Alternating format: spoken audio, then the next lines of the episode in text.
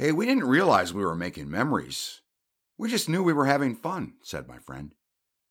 Yeah, making memories is like that, right? Several years ago, Wendy and I returned to my hometown in Traverse City, Michigan. And by the way, as I was putting this together, I had a lot of tears in my eyes.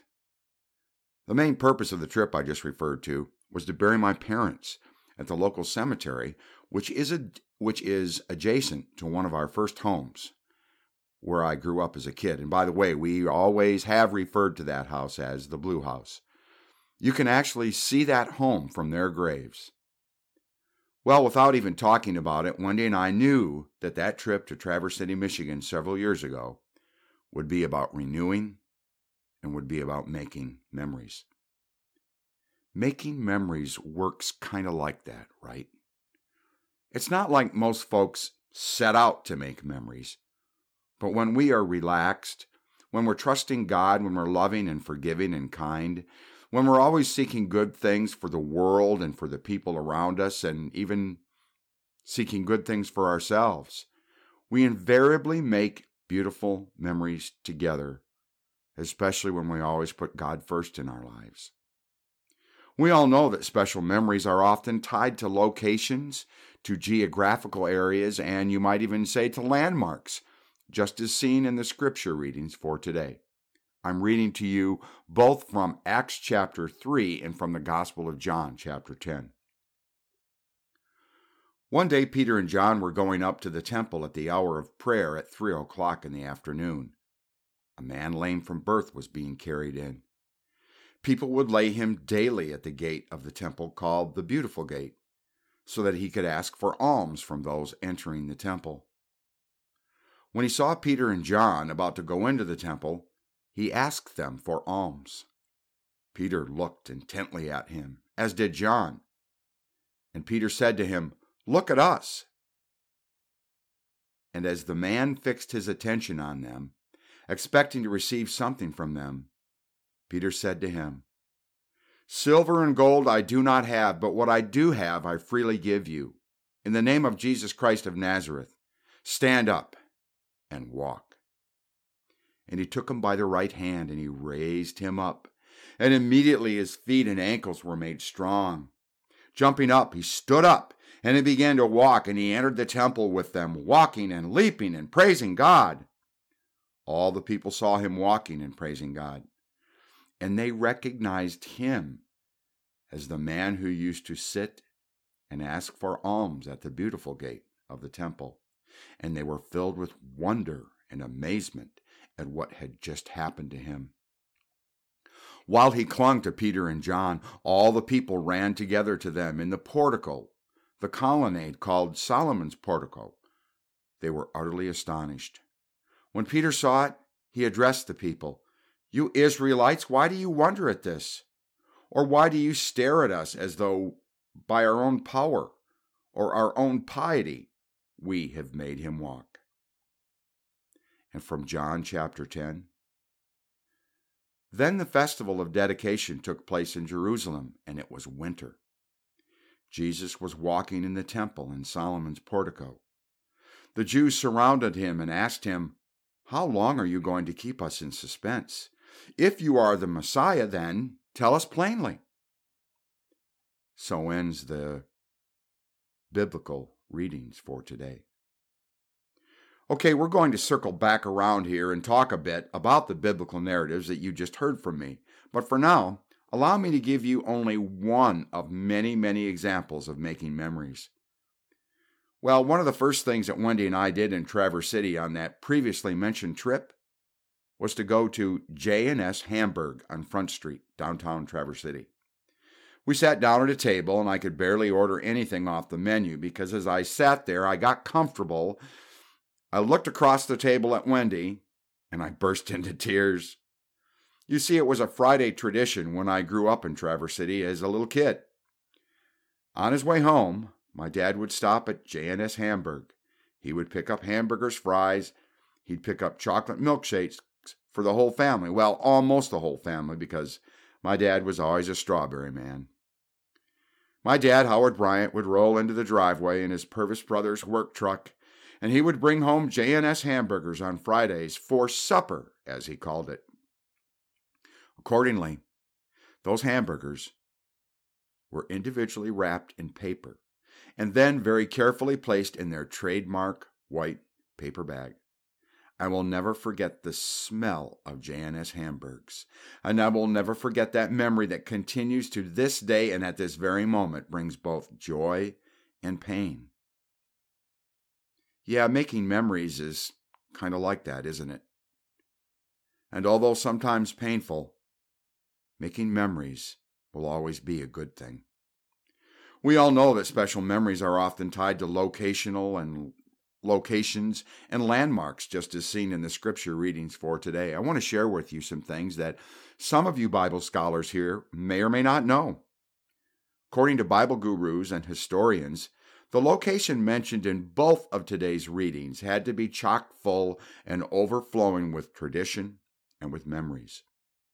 Originally constructed hundreds of years earlier, Solomon's portico, sometimes it's referred to as Solomon's porch or colonnade, was actually a covered outside porch. It was like a large, solid, constructed veranda, many of which you'll see all over the desert southwest, just not as large as the one I'm referring to here. This outside open air area would probably hold 300 to 400 people at the same time. Imagine for a moment a solidly constructed area, sort of like the Yuma First Sanctuary downtown, but about 10 feet higher, with a flat roof, and close to the same width as this building. Um, maybe not quite as wide, it was probably about 25 feet wide. It was more like an open air public gathering place on the east side of the temple. I found some interesting facts about this place from a website called reading, readingacts.com. According to Josephus, now remember, Josephus was not a Christian. He was not part of the early church. Josephus was main as the he was known as the number one historian of Jewish history. According to Josephus, Solomon's portico was a double column porch on the east side of the temple near the court of the Gentiles. It was about 23 feet wide, and the columns were about 40 feet tall. Josephus claimed that they were white marble with cedar, with cedar panels for a ceiling. Now, Josephus may have exaggerated on the marble. Netzer suggests that they were stucco over stone drums. We can relate to that, those of us who live in the desert. These columns were found at Masada. In either case, the portico would have been impressive. Why did Peter and John and the other disciples return to this location? On the one hand, it was, it was a likely location for teachers to gather with their disciples to discuss Scripture. And according to John 23, which I just read, by the way, Jesus taught his disciples there. So a little later, Peter and the disciples continue the practice of Jesus by gathering on the Temple Mount. Perhaps that is the reason Jesus went there. It was simply a great place to find religiously inclined people. Well, I close this section with a couple of my own personal remarks about Solomon's portico. Solomon's portico was what I would personally classify as a curiously safe place for people to meet. It was a safe place to take part in debates, to meet and to discuss and renew friendships, and or it was a well-known place where disciples could learn from the rabbi of their choice. And I'm saying today the location was safe because it was away from the most sacred areas of the temple. So people could be more comfortable there, and people who felt that they were not allowed in those other religiously uh, concentrated areas knew that they could still find conversations about the religious life in Solomon's portico. Now, certainly the Jews who gathered at Solomon's porch, they knew full well of the direct connection between that nostalgic location and King Solomon himself, and more importantly, the ever revered and still revered King David. Historians say that that specific location was strategically chosen by Jesus for his teachings. which are often found in John chapter 10, for example. Of course, the whole book of John is about Jesus openly and frequently sharing with the world his true identity as God's divine Son. That said, I'm sure, I'm certain, there were countless memories made at Solomon's portico, and it must have been the location where many lives were changed and even the designated landmark where people intentionally went to make memories, memories that they would never forget.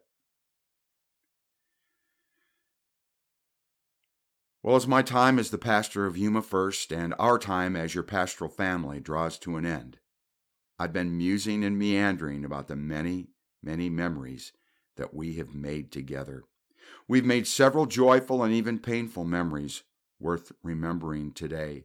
I'm going to mention several things, so I'm not going to say a lot about each specific memory. How about closing down the church campus a little over a year ago?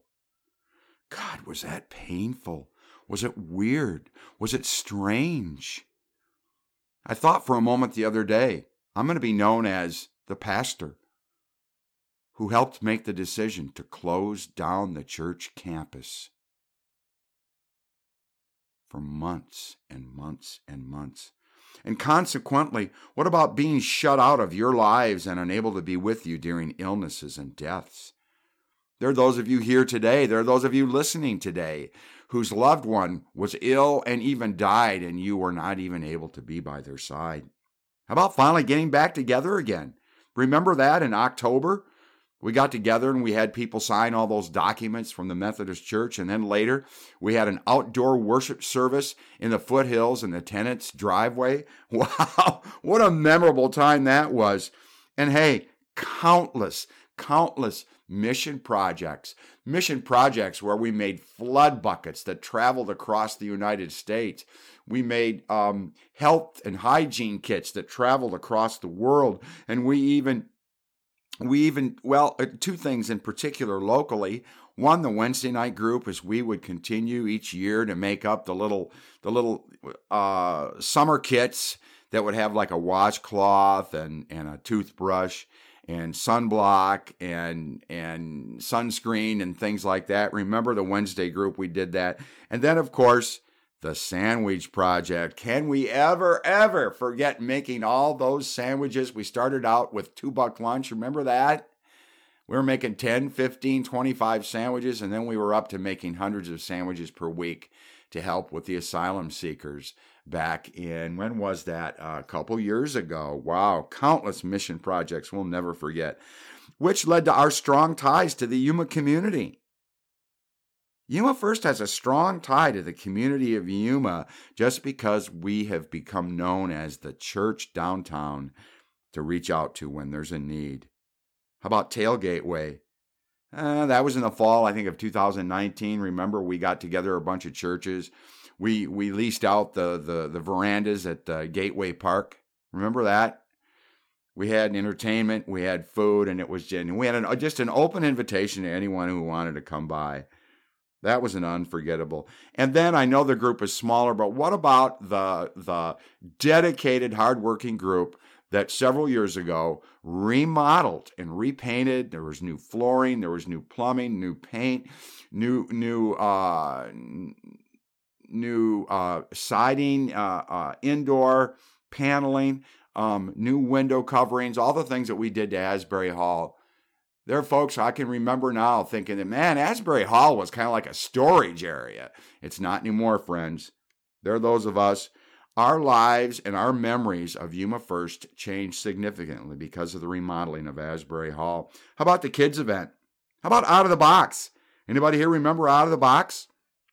out of the box was was a community wide uh, children's event. We did two summers in a row for like uh, a week or two. One of the things I'll remember out of the box was referred to cooking classes, where the kids learned how to cook without opening a box. Decorating the Christmas tree. I can remember uh, myself, uh, myself, a couple others, and the Brown family getting together one year on a Saturday afternoon for hours as we decorated the Christmas tree right up front in the chancel area. How about the choir? Now, I know sometimes the choir can seem a bit distant from others, but I can tell you the choir is a family. All the cantatas and the presentations for Easter and Christmas that we did in the choir practices, what a what a group!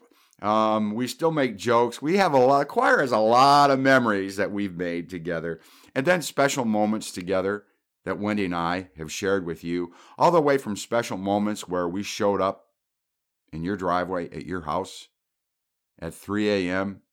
over 25 years ago, all the way to fairly recently when a young man from Nebraska, before he left town, wanted to meet with me in the back on the back patio. I never knew it, but he told me with tears in his eyes just how much Wendy and I have meant to him and his faith here in Yuma, Arizona.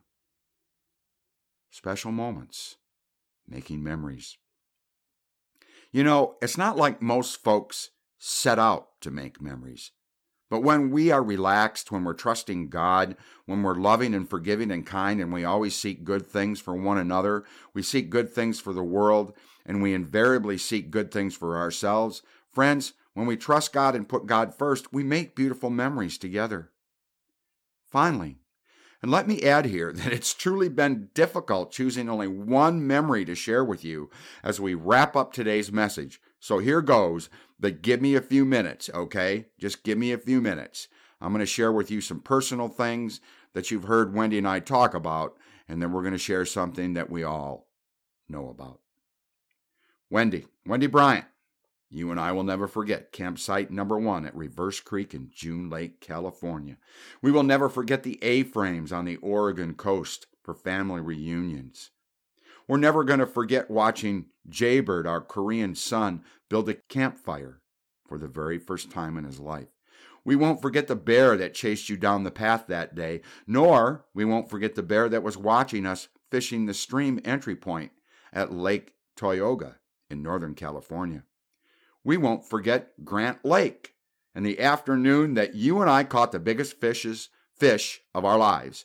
Remember when I reeled in that big bruiser and how I was so pumped up and proud standing there on the shore? And then it was later that same afternoon, you landed a fish nearly 50% larger than the one that I had just caught? Well, I don't know. Maybe it was only 20% larger. Maybe it was only 10% larger. Maybe it was closer to 5% larger than the one I had caught. nope, we will never forget it, babe, when you dumped water all over me on your on our honeymoon. We'll never forget sitting at our table at the old Burger King on Central Avenue in downtown Phoenix. I forget if it was our first anniversary or our second anniversary, wedding anniversary, when I gave you those Converse high top tennis shoes. I know. It was so romantic, right? Now, we will never forget going to our very first appointment after I was ordained in United Methodism to that country church in North Carolina. We're never going to forget when we, uh, the first time we were in Jerusalem, when we were in the, the, the Jewish quarter, or maybe we were in the Arab quarter. I think we were looking at buying some suitcases, and that guy pulled out that, that little table and a couple of chairs, and he made that, that tea for us. You know what? We won't forget. I think it was that same year that we went to Jerusalem. We won't forget sitting on the tarmac in Tel Aviv, waiting to leave Israel and fly back to America. Remember, we had tears in our eyes and we said to each other, We're coming back. No, we're never going to forget holding our dog Charlie as he drew his final breath a couple years ago, a few years ago. And I think we're always going to remember watching our new dog, Brownie, Brown Boy, we call him. We're never for- to forget him, especially the first time we took him to Dog Beach in San Diego. And we took him off the leash. And how he ran up and down. It was like he was finally free at last to play with all those other dogs and to jump in the water and chase his ball. No, to name only a few very treasured times when we probably, and I'm going to add this, we unknowingly, but intentionally, made meaningful memories. Finally, a closing memory for, for certainly most of us here at Yuma First. Now, there are many of us even listening today that remember the ongoing relationship between the Yuma First Church congregation and the Arizona Western College, the AWC sports teams, especially the relationship that we built with the men's basketball team over a three year period. You know, we grew so very close to the joys, the sorrows, the illnesses, the losses, and the many victories of that team. Remember when they won the regional championship? I forget, two or three years ago? And we were there in the AWC parking lot in the middle of the night holding our signs, sending them off on their next big championship game. You know, it was because of that powerful relationship with AWC basketball team that we, and especially Wendy and I, we had Abdu Haluf and Marvin Mapaga in our lives and in our home for two weeks over the 2018 Christmas season. Marvin, you remember Big Marvin. Marvin was really missing his family back home in Gabon. Marvin comes from a, a Christian tradition and was used to celebrating a Christmas in his own way and with his culture. And then there's Abdu. Abdu, uh, I don't know, around 19 years old. Abdu, an Arab, being from Algeria, he had never celebrated Christmas before in his entire life. I remember the Christmas stockings that Wendy and I got for those guys. And when Abdu left Yuma, Arizona, oh, a little over a year later, he insisted on taking his Christmas stocking with him. Yeah, that sleepy little Christmas holiday season started out as giving these guys room and board for two weeks.